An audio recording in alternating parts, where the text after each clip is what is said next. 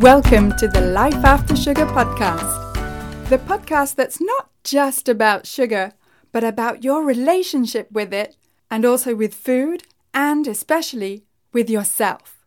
So, if you want to discover your life after sugar and hear inspiring stories from all kinds of people who also cut out sugar in their way, at their pace, for their own reasons, this is the podcast for you. Because you know, when you take away the sugar, you can finally discover the real sweetness in your life. I'm your host, Netta Gorman. And this week I want to do a short solo episode about why life after sugar is so unpopular. And what I mean by unpopular is that the idea of living a sugar free life is not always received particularly favourably by the public, and in this episode, I want to talk to you about why.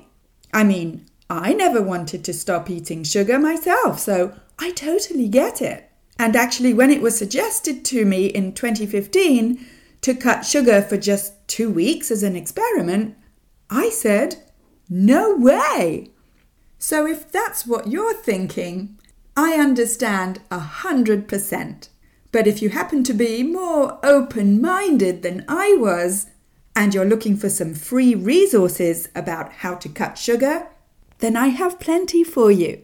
Come check out the Life After Sugar Facebook page and subscribe to the Life After Sugar YouTube channel, as well as my Instagram account at My Life After Sugar, which is where you'll get all kinds of inspiration pictures of meals, short reels, useful info to get you started on your life after sugar, as well as thought provoking quotes and even sometimes pictures of our cat, so that you can see that it's perfectly possible to live a happy and active life even if you don't eat sugar. You can also check out my TikTok account at netta underscore life after sugar. And if cravings are getting in the way and causing you to fall off the wagon, then I have five tips for you, especially if you're an intermittent faster, to help you get rid of cravings. Go to aftersugarclub.com and download your five tips today. You can also find my simple guide for getting more energy with less sugar by going to aftersugarclub.com, scrolling down to the bottom and clicking on Simple Guide.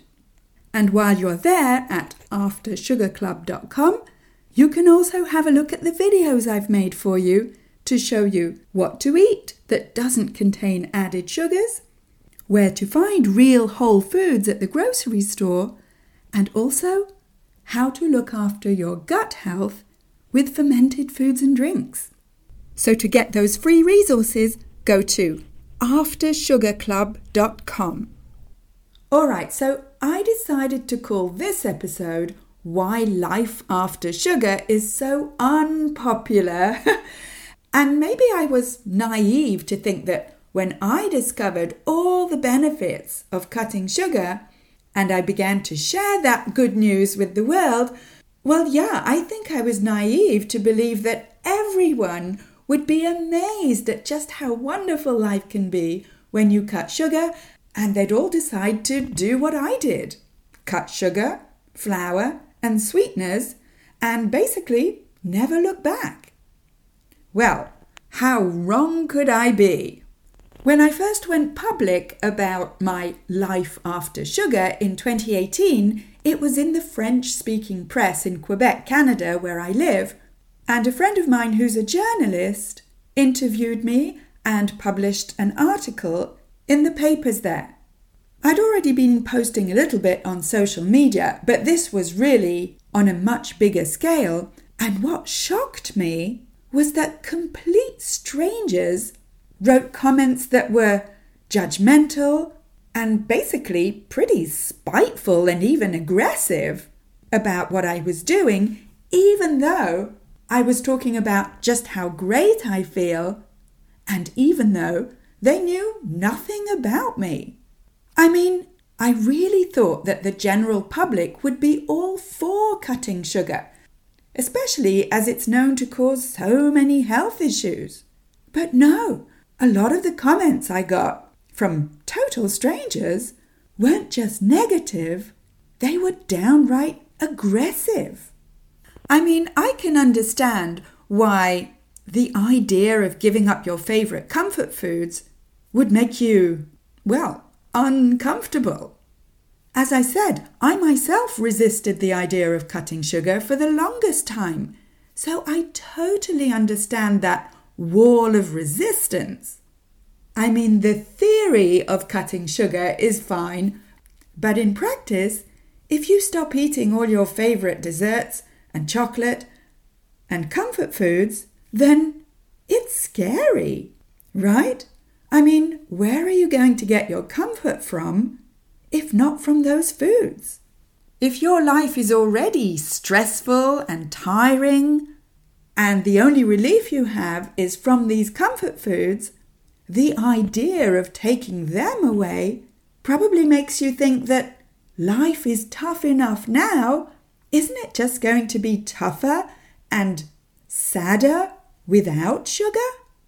Plus, it's such an ingrained habit, at least it was for me, to eat something sweet, some kind of dessert at the end of every meal, that just the idea of not doing that anymore makes most people including myself at first, say, uh, no thank you. And it's not just the idea of letting go of eating something sweet at the end of a meal that's unpopular. It's also that it's so popular to use sugar as a coping skill when you're stressed or tired or bored or feeling any type of emotion. I mean, even if you have health issues that are linked with a high consumption of sugar, like weight gain and type 2 diabetes or pre-diabetes, or signs of a fatty liver, or high blood pressure, or inflammation, or as I had, digestive issues, and a whole host of other metabolic and health problems, even if we know that cutting sugar can definitely help reverse or improve these health issues, well, the idea of life without sugar is still really unpopular. Which is probably why diets and powders and pills and meds are way more popular. And that's why I called it life after sugar, not life without sugar. The word without, for me at least, has a really negative connotation, one of lack, of something missing, whereas life after sugar is positive, joyful. It's where transformations take place. There's life before you cut sugar, and then there's life after sugar. And the quantity of sugar that you decide to eat or not eat is totally up to you. That's part of the freedom that I talk about in Life After Sugar, because in Life After Sugar, nobody's telling you what to do. You're responsible for your own choices. But what you do get is guidance, so that if you do choose to cut forms of added sugars and starches and generally processed foods, then go ahead. And if you choose to eat real whole foods that contain naturally occurring sugars, like in vegetables, fruit, dairy, nuts, seeds, legumes, beans, then go ahead. This isn't a diet. You're not obliged to do anything in life after sugar. And maybe that is also why life after sugar is so unpopular. Because unlike most diets, you're not being told what you can or can't eat, what you're allowed or not allowed to do. You're not being treated as if you were a child. In life after sugar, you have the power to decide for your own life as an adult. And, well, that requires a little bit of effort. And maybe that is another reason why life after sugar is so unpopular.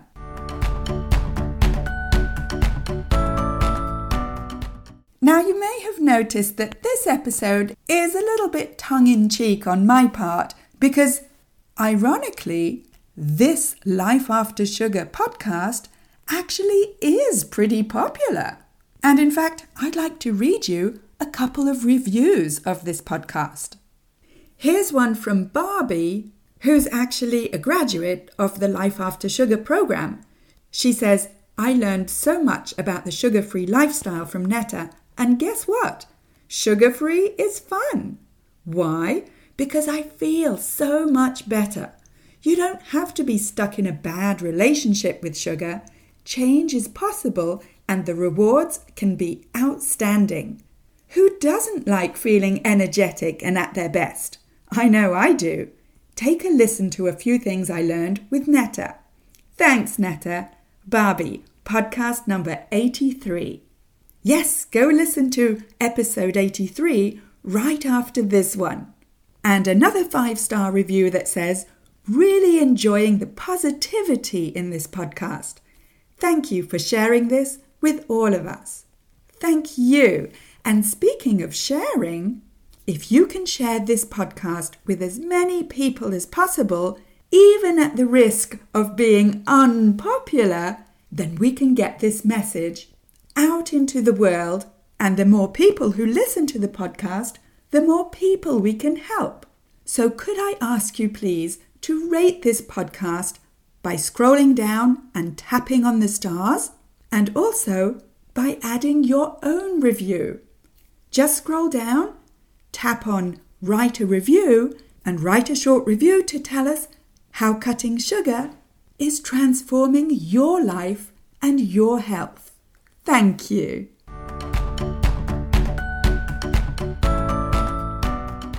All right, so this is a little tongue in cheek episode about why life after sugar is so unpopular. Because let's face it, who jumps out of bed in the morning and says, Hey, I know what I'll do. I'll just stop eating all my favourite foods and start living my life after sugar. Come on. I mean, really? I never did that. I never wanted to give up sugar or chocolate or any of my favourite comfort foods. No way! And I resisted it for months. But you know, nothing changes if nothing changes. And my body had backed me into a corner where I was just suffering so much from my health issues, especially my digestion, that at one point I just thought, I can't carry on living like this. Something's got to give. Something has to change. And that something was me. My attitude, my open mindedness.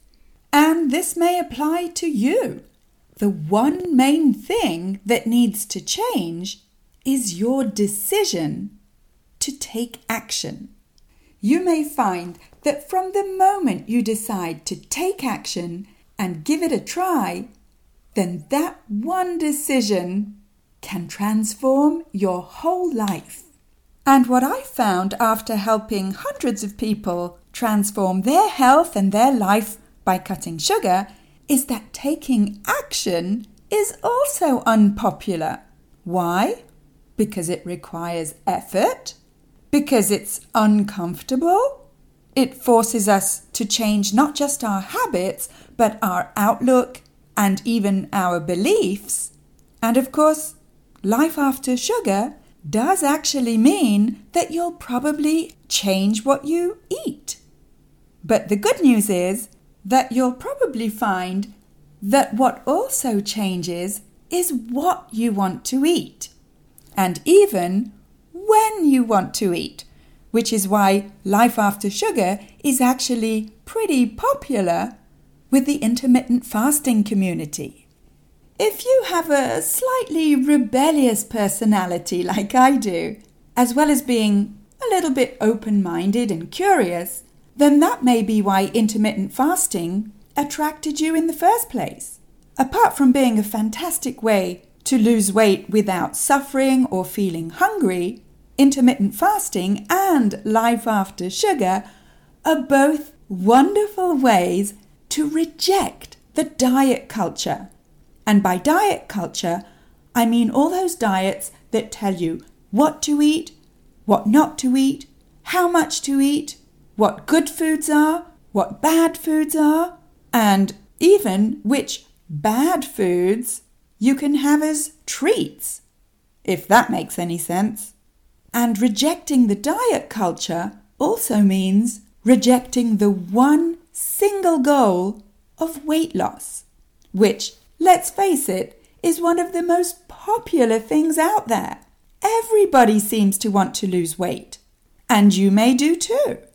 But why life after sugar is so unpopular is because we concentrate on your holistic well being, on how good you feel.